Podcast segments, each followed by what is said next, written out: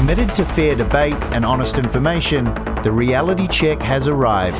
RCR, Reality Check Radio. Next up, we have Diwa Deboa. Dieuwe is a conservative Christian commentator and writer. He's here to talk with us about the Family First Forum recently held in Auckland.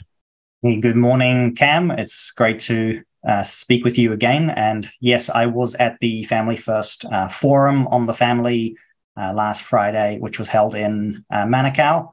Uh, we had about 800 uh, delegates uh, there. I saw Bob saying he had to turn a few people away. It was that full. Wow. And we had a, a few um, guests of honor as well. The ambassador from Hungary was there, and also a number of former MPs and a few aspiring MPs as well. Which MPs were there? Uh, so uh, Alfred Ngaro was one of the speakers. Um, oh, yeah. mentioned uh, Tim Macindoe as well, and Winston Peters. Oh, good old Winston. Others as well, I believe, but I didn't catch their names. Yeah. So, so the only current MP was Winston Peters. Uh, well, he's the the well, only no, he's not an MP. Yeah, sorry. Yeah, yeah. yeah. he's been there so long, I, th- I forget that sometimes. And uh, yeah, so I, am not actually sure if there were any uh, actually current MPs in Parliament uh, at the moment. Uh, the ones that were mentioned were mostly former national MPs. Yeah. Yeah. Bob McCoskrie puts these together every year, doesn't he? That's right. So it's a yearly event. Um, the size was uh, was a little bit bigger than last year. I know he always says he wants to fill the big the big stadium that, that can hold a few thousand people. Yeah, um, I think he's looking to crack that number. Um, the he used to have um, the leader of the National Party there when it was you know the uh, prime minister or leader of the opposition. So you'd have John Key there, or you'd have um, um, Bill English or Bill English. That's right. But um, the more recent uh, leaders have been too chicken to turn up. I think. Well, that's interesting because Christopher Luxon professes to be a Christian, but every time he's challenged about his Christianity, he sort of minimizes it. And um, I think I wrote about that in uh, in one article on the BFD, and I find it incredulous that someone who's a Christian would minimize their Christianity. You know, both you and I are Christians, and we don't shirk from telling people that that we are. But um, Christopher Luxon seems ashamed of his Christianity. Yes, that's right. I, saw from him uh, that he sort of stopped going to church a few years ago, and it seems like he thinks he's got to give it up to be the leader of the National Party or to become prime minister. Sort of, you've got to sell your soul and become somebody else. Yeah, that's the one thing I admire about Bob McCoskrie is he just keeps on going and uh, seems to be um, shameless about his Christianity, um, which is a refreshing thing in today's today's uh, environment. But you know, having yes, 800 plus people at a at a conference shows me that it it clearly is a draw card for people. I mean, there's many politicians that can't even fill fill that many people into a into an auditorium. No, that's right, and it's been amazing to see uh, Bob McCoskrie keep this up over the many many years that he's been doing it. Um, he's always risen above the naysayers and uh, all of the attacks that they've had. Family First has obviously been deregistered uh, as a charity uh, recently, even though, of course, you have um, uh, you know uh, some some other organizations that don't do particularly charitable things that that get to remain registered. What's different is, of course, that Bob McCoskrie is speaking out against the the regime and against the new yes. cultural religion, as he calls it. So these organizations that uh, you know follow along with whatever the uh, the new culture or religion is they get to stay registered. It doesn't matter what they do. But if you advocate for christianity you advocate for families you advocate for tradition then you are uh, uh, no longer welcome uh, anymore. And uh, you know the uh, attacks keep on coming.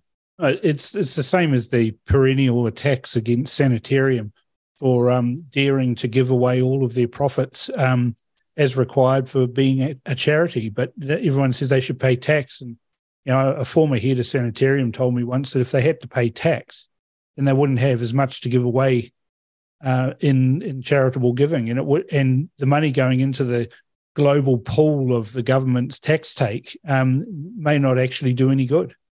So well, that's exactly it. The government the government wants the money so they can spend it on their cultural projects, and these other people who are spending money uh, promoting uh, uh, Christian charity, they they they're perceived as a threat to the uh, to the government.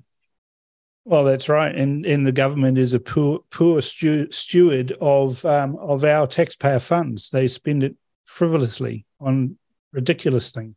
Absolutely. Anyway, let's let's get back to the conference. Um, I'm particularly interested about the ambassador of Hungary being there because, of course, Hungary was the anti-woke country when we had all the Syrian refugees heading into Europe, who basically put up dogs and fences and minefields and machine guns and said, "Not coming here."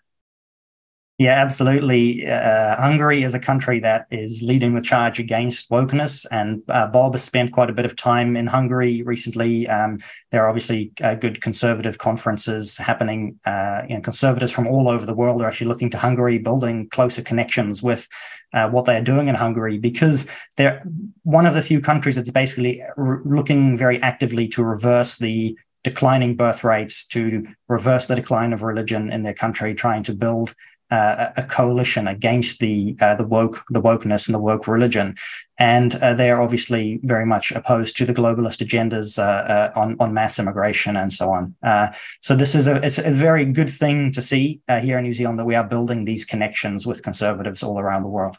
Well, if you compare France in the current you know riots and things that are going on in France, and compare Hungary, who haven't had any of that sort of nonsense despite being you know on the border of you know with Russia and Ukraine and all of that um, mess that's around there. They seem to be doing all right, but meanwhile France has you know opened their doors up to the globalist agenda and now reaping the whirlwind of that.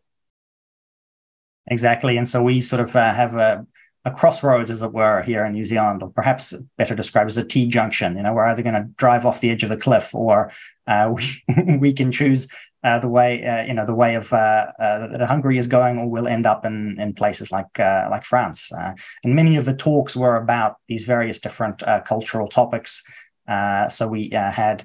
Um, uh, John Anderson, who's the uh, former Deputy Prime Minister of Australia, talk very much about how this is a uh, a, a, a, war between these these two opposing ideas, these these two opposing uh, concepts of uh, what what is the highest good in society, what is the thing that we're worshiping? Are we following God, or are we creating the religion of, of self? You know, are we seeing the revolution that is that is turning our Western order completely upside down? We we end up with an inverted order, uh, like uh, you know, you see in uh, with the riots in France, a complete deconstruction of society as everything that you love is, is ripped apart, or or are we mending things together to uh, create a stronger society? Uh, and and all the other speakers kind of fed into this theme as well. Um, Alfred Ngaro came in at the end with a long, uh, a, a, really good point on how Christianity really is the point of unity between Maori and Pakeha in New Zealand. Like the, the, the our, our, entire society is built on this common ground that we had uh, in our religion. And without that, with that being removed from government, being removed from parliament, then the, the common ground starts to come apart, and and and slowly your your social cohesion is, is is ripped apart from all angles. Well, I mean, I guess that's the thing is that we're seeing uh, policies in New Zealand now that are highly divisive particularly in the last six years. Um, that, but but divisions that have been growing, uh, and we're seeing with the co-governance uh, narrative that's out there that everything that is Maori is wonderful, and everything that is European is colonialist uh, rubbish, and that has to be expunged from society. What they're actually saying is that the vast majority of people in New Zealand uh, and their culture and their background is to be ignored for a, a very small minority in New Zealand, uh, which of all of those people, they've also got European heritage as well, but we have to ignore that because their Maori DNA supersedes everything else. And as a result, we now have to have this co governance. We even had you know, Willie Jackson saying that Maori are special, they've got special rights and they've got more rights than any other person in New Zealand. Um, so coming back yeah. to Alfred Ngaro's point, where if we've got a unifying feature, which is God in our lives um, and Christianity, then uh, we will start to have a more cohesive um, social construct rather than a divisive social construct. Yeah, absolutely. I saw the story the other day of um, Opera in New Zealand, one of the um, uh, well-known singers there, who uh, he spoke out in private emails that they were inventing this fake uh, post Stone Age rubbish that they were replacing uh, Western uh, art with, right? And and the key thing here is that they they're inventing something new that that didn't exist, and they're sort of sticking sticking it on to you know calling it calling it Maori, but it really is just stuff that they've made up today. There's nothing really traditional or ancient about it. They're trying to apply the wokeness uh, to this to you know to create their new culture, and it's not going to work. It, it will completely divide people and rip them apart. They can't build some kind of new new uh, pagan culture uh, that that didn't even exist before. When our real foundation is Christianity. Well, the the um, interesting thing that we're seeing in New Zealand is the arguments, particularly around colonialism, etc. We're we're a couple of years behind the UK, uh, United States, uh, Canada with these sorts of arguments, and we see those of us who who have kept up with with the play in all of these countries around the world where there's all this upheaval are seeing exactly the same arguments being trotted out by by the Willie Jacksons and mm-hmm. the Rawiri, Rawiri Taunui, you know, just unmitigated racists that are getting away with things that no European could ever say. Um, but because they're Maori, they're they're, enti- they're enti- they feel entitled and they are entitled to say what they want. And, and they're, they're the ones actually creating division. Mm-hmm. Absolutely the case, yeah. And one of the other speakers, um, John Steenhof from Australia, uh, he he spoke about uh, the Human Rights Law Alliance that they have in Australia, and this is sort of on a on a similar tangent here, with where they had uh, people who were discriminated against or had had a lot of hostility that they faced for their Christianity, and effectively, they were able to argue across 70 different cases, some of which he showcased to us, that they uh, were able to win those cases to argue that uh, uh, you know people still had their rights that could be protected, that people still had the right to be treated equally under the law, even though a lot of that is under attack. And it's the same thing here in, in New Zealand, uh, and, and uh, a similar uh, law alliance is being formed at the moment. Um, I won't uh, mention who it's by, but it's a, a, last name that most people will recognize, a famous family of lawyers mm. uh, in New Zealand. Uh, and when they're ready, I think they'll announce uh, what they're doing. And I, I, suspect they'll be on RCR as well to talk about it. The so, so, so there really is a case where where the law uh, people still have a right to be treated equally under the law. People can still appeal to the human rights laws that we have uh, to be treated equally and to be uh, treated equitably. And uh, we need to make better use of that here in New Zealand, because otherwise you will have cases where people will simply be discriminated against for their religion or for their race, and they won't know what to do about it. They'll just be stuck there by themselves. So without uh, uh, some of these organizations uh, to to fight this on the legal grounds, um, you know, we'd be defenseless. So they've got a good lead on us in Australia, and we're hoping to have that repeated here in New Zealand. So we have more organisations uh, working side by side with Family First and and and and, and other conservative, so socially conservative groups uh, to be able to cover all of these different angles.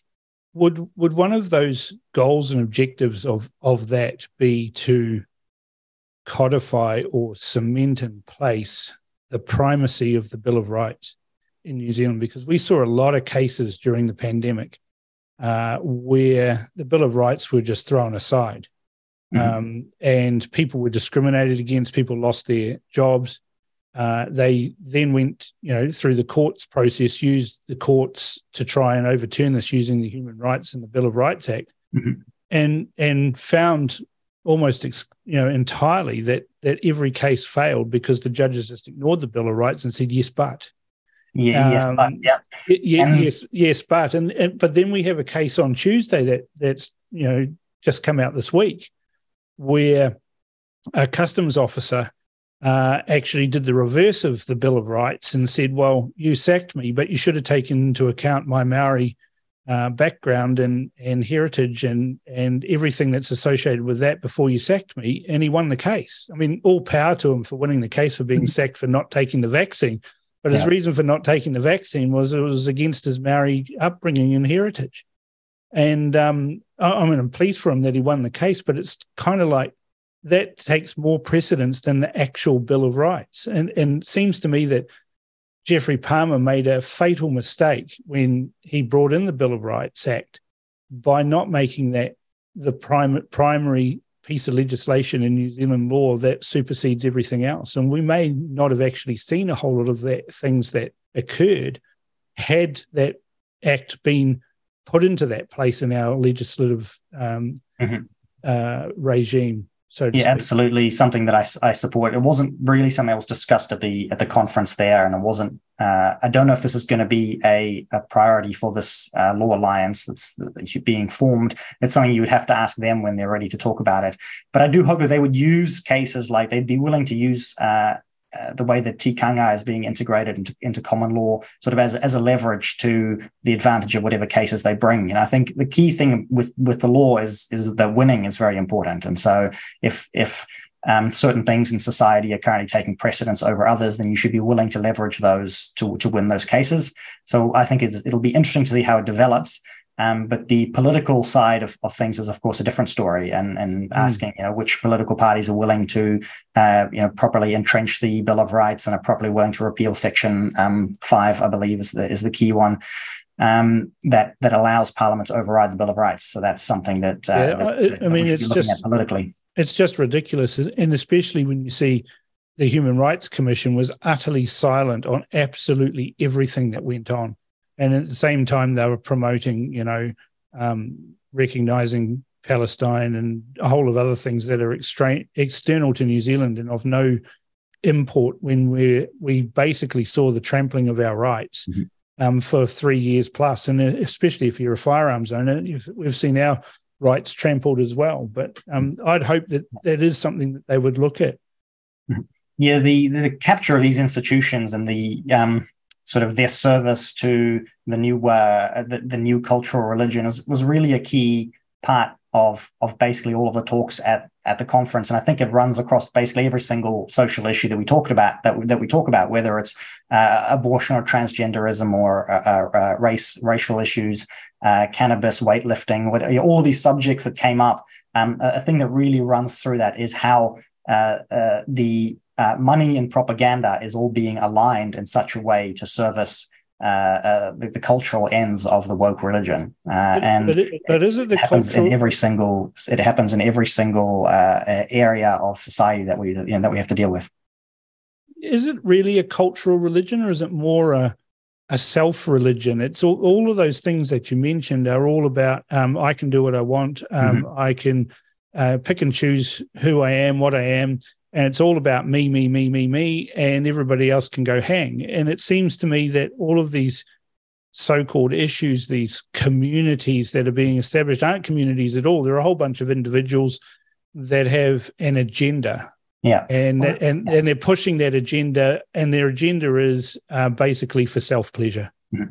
Yeah. So the the um the god of this this this religion, though, the, the, the woke religion, is is self, uh, and that's something that um, John Anderson, the former deputy prime minister of Australia, uh, leaned on quite heavily to say it's a instead of having a democracy, we have an emocracy, uh, which uh, it means a, a, sort of a radical self autonomy that that that is at the center of this. Uh, this you know this this particular uh, cultural malaise that we are suffering from the elevation of self above all else. And like you said, we have these fake communities that are not real communities, right? Real communities are people who live together, a family who, who share a common bond. But these fake communities, like the LGBT community and so on, they're not real there, communities. They're just a bunch no of individuals community. who are out to please themselves. And they're not serving a greater community. They're only serving their the, the god of self. Uh, it should almost be called cultural narcissism, really. That's you better forget cultural Marxism. We're going with cultural narcissism. narcissism. Yeah. It's all about the self. It's all about me and what I can, you know, achieve for myself, and everybody else. Everybody else has to fit around me. You know. Mm-hmm. Now, I'm okay with that from my perspective, but there's there's not a lot of people that might want to agree with me on that.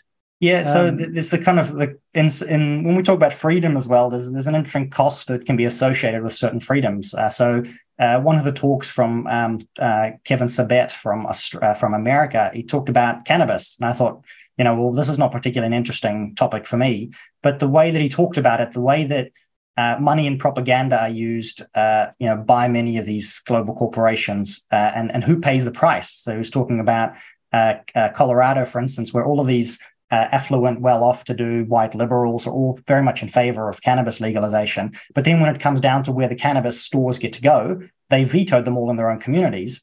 they all end up in the poor black communities who, who then get to smoke weed all day. Right. So the people who are saying, oh, yeah, I'm fine with people doing whatever they want, they don't have to live with the consequences of people doing whatever they want. They get to build their own iso- they get to build their own isolated, you know, insulated, real communities that they get to live inside and protect. And then they can say everyone else outside, you know, they can suffer the consequences of of of you know this, you know, of, of them of, of people worshiping themselves and having nothing higher than just thinking that they're going to make themselves happy.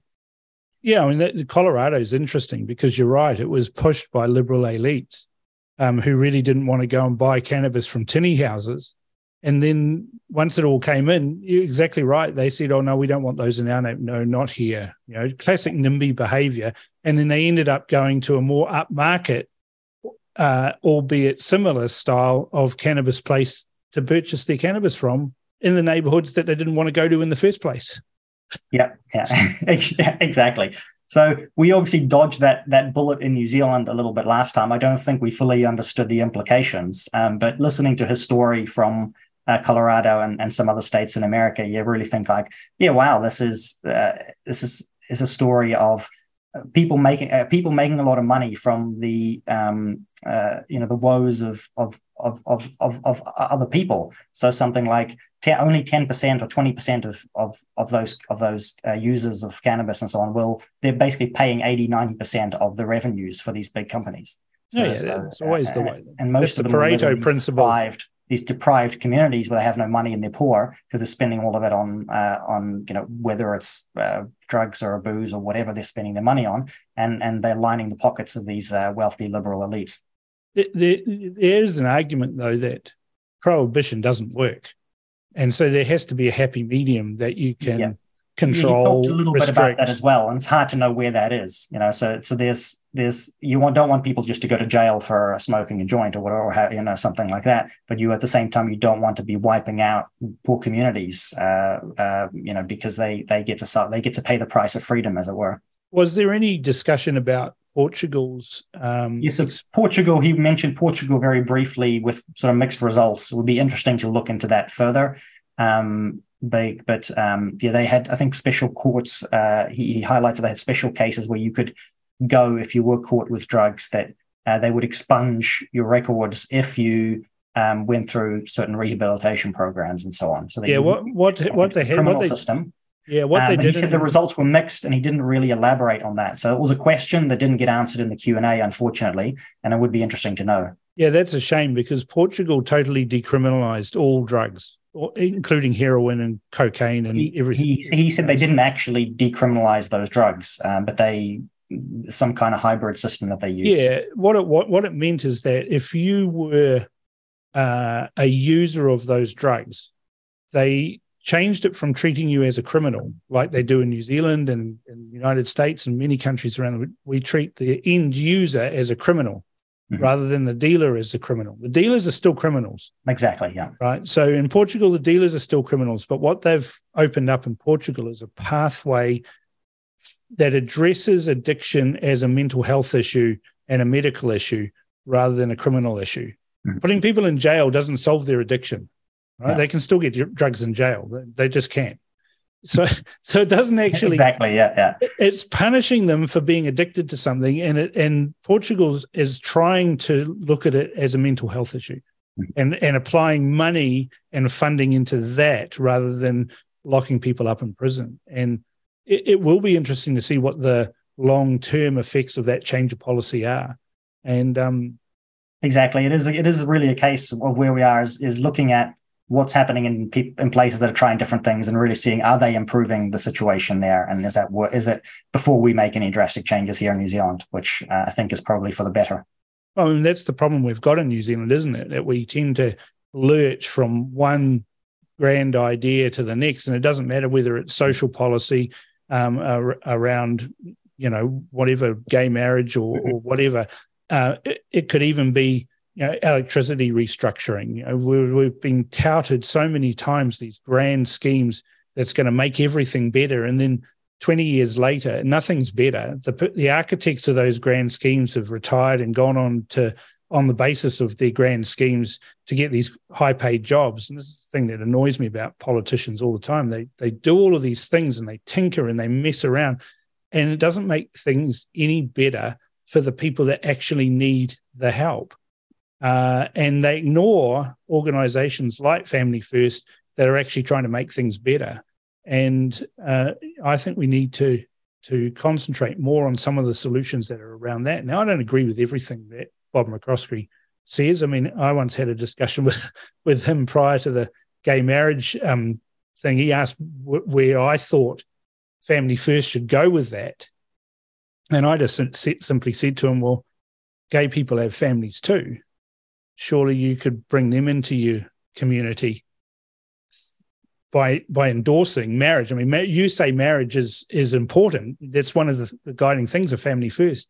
He said, I can't go there. I can't. We just can't take family first in that direction. I said, well, that's a shame because it's an opportunity to actually expand what a family is and to bring people into what that family is. And if you've got people who are committing to these things in reality and raising children and marriage and all of those things that go with it. it that applies just as much to gay people as others. But, mm. but it's, um, a, it's Bob, Bob and I disagreed on that. We we will disagree on that as well. I think it's a, it's really a case where we can see so, so, society is, is being ripped apart at, at, at you know, the little threads are being unpicked and so we're not really expanding the definition of family we're really seeing the family ripped apart yeah. Um, and, and with all of these different issues, we're seeing that they're turning into massive family, uh, anti-family issues, uh, like trans, you know, transgenderism, especially where uh, these kids are being uh, taken. Many of them are, are being sterilized. They're suffering. They're being butchered for their whole lives. And, and this is just the march that goes on, the, the, the never-ending social revolution. So one of the interviews that Bob played was with Chloe Cole, who was an 18-year-old detransitioner.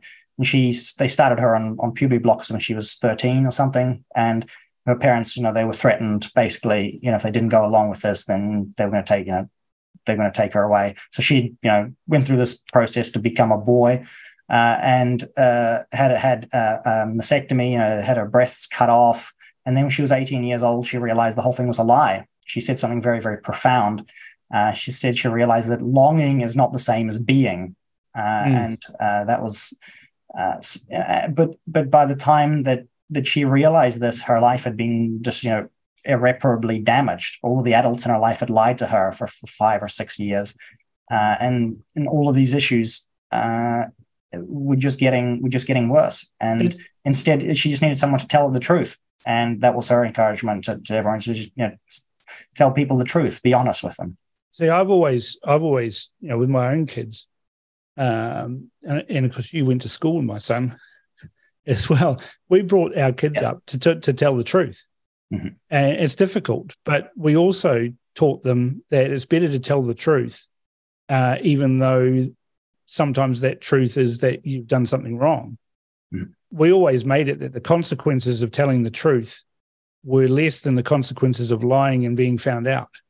Absolutely. And, and I, and I don't think very many parents these days do that. They basically say whatever the you know do whatever the kid wants. I mean, I can. We are really in a situation now in New Zealand where people are rewarded for lying. And that's the basically the default status is that is that kids should be rewarded for lying, and if uh, especially around gender issues, they can lie about whether they're a boy or a girl, and then everyone has to go along with it. And if you don't, then you get fired. So you you would literally just be fired for telling the truth. I mean, what's ridiculous? If you had a nine-year-old who said to you, came up to you and said, "Dad, um, look, I'd really want to get drunk tonight. So can we get out a bottle of scotch and um, can we get started? You'd give them a clip around the ear and send them to their room and tell them, don't be stupid. You know, if they said to us, uh, oh, you know, I want to go out and take drugs um, in the back streets of Auckland, uh, can you um, make that happen to me? You'd say the same. thing. You're grounded. That's it. Go to your room. You're being stupid. Mm-hmm. But we've got these kids who are saying, "Oh, Dad, I think I'm a boy," when they're a girl, and the parents are saying, Oh, of course you are. Here, take these drugs. Do this. Do that. It, it's it's absurd. It's utterly absurd that we are not parenting properly, and it's utterly absurd that our education system is promulgating and promoting this mm-hmm. behavior that children should short, short kids just need to be kids you know? and unfortunately and i know kids should should just be allowed to be kids But unfortunately, more and more parents are going along with this because they've been culturally trained, you know, through this religion of self that that that what makes people happy is the most important thing. And so their kids, even if their kids are like, oh, let's, you know, hey, I want to do drugs, I want to get drunk or whatever, their parents would be like, oh, yeah, let's go and do that in a safe way. Or, you know, the, these types of parents who, who go along with this, they'd be trained, being trained to go along with, with every single absurd thing instead of being taught discipline, uh, being taught uh, uh, respect for uh, your future, uh, being taught respect for the for, for the community, the people that you live with, uh, instead of just being told that they are the most important thing in the world. Which leads to even more absurd things, mm. like the, the, the likes of Gavin Hubbard in the Commonwealth Games. It, yeah, you know, and, competing and, as a woman when quite demonstrably he's, he's not yeah, a woman. Yeah, and know? one of the speakers was one of the women who lost out to Gavin Hubbard at the Commonwealth Games, uh, and she. Uh, it was a, just a very sad story to hear that uh, you know, she spoke out. She was actually told um, during uh, the games that if she spoke out, she would be physically removed from the village. Um, so she had to wait until the last day, you know, until the competition yeah. was over to even speak out against it. Uh, her trainer spoke out against it too. Nobody else would back them up, and neither of them will work. You know, will ever be allowed to, to be involved again simply because they spoke the truth. And and even the numbers that she showed were, were, were astonishing. The women's world records in every single Olympic sport have been beaten by by 14, 15 year old boys. Yeah. Every single it, athletic. It, it, every, it's it's just every, a crying shame. You know, we, yeah. we had we had, you know, the women's rights movement that made great advances for society. And then along comes the patriarchy and says, You think you're women? This bloke's a woman, actually. And the patriarchy stomped all over all of yeah. the advances that uh, that have been made by the women's liberation yeah, movement yeah, over yeah, the she, years. She pointed out, uh, in some sense, how short-lived women's sports was because they had to wait for a long time to be able to compete, and so women's sports actually lasted less than hundred years, maybe ninety years or something, all up. Um, that women were actually allowed to compete in a women's category by themselves. Um, uh, and yeah, what a what a strange world, what a but strange again, reversal. But but again, it's this narcissism that that celebration of the self, mm-hmm. where you've got an average an average and often decidedly average uh, sportsman or mm-hmm. boy mm-hmm. who can't isn't good enough to compete with the best and so they think oh no, you know this is all about me winning so i'm going to become a girl and i'm yep. going to use all of my male advantages that i've got through my dna and my hormones that were given to me uh, at birth and use that to subjugate women. It, it's appalling. But what I can't understand Narcissism. is why the yeah, but what I can't understand is why more women don't make a stand where they instead of getting on that podium and taking the silver medal, just don't go. Say, yeah, well, she uh, was, she was asked that question. Why she she was asked that why why don't more women speak out against this? She pointed out that one of the issues they have is a lot of them have contracts, and so they have contracts where they would get fined if they didn't didn't perform, didn't continue on. So there would actually be a massive financial hit. Uh, many many of them would have to take to, to to actually walk away from it. She was able to do it because she was at the at the top of her career. She was at the end basically. There was one more record she wanted to break. Uh, it was a, a, um, a weightlifting record, and uh, Deborah said she was training for it, and then a trans trans woman or whatever, a man broke that official woman's record by 20 kgs. Yeah. And she could never, she said, well, I could never lift, I could never go beyond that. I, would be lucky to get a couple of kgs over that record. Could never yeah. beat it by 20. It's gone now. No woman could ever break that record. No real woman could ever break that record again. Um, well, we saw that really, powerlifter. That's unfortunate for obviously at some point more and more women will have to be speaking up because they can't win anything anymore. You have to speak up. This is why principles, personal principles, are very, very important. You know, it, it, we saw this during the pandemic where people said, "Oh no, I I had to get vaccinated because because of I had a job or I had a yeah. career," and I was, and I was looking at all the other people who said no. They said no to that. I'm not going to do that, and they had principles. And yes, it cost them their jobs and their homes, but those people are to be admired rather Absolutely. than those who went along to get along. And that's the problem I think we've got in society today is that there's so many people who go along to get along that we end up letting small groups of minorities dominate because we don't want to upset them because it's not inclusive. Exactly.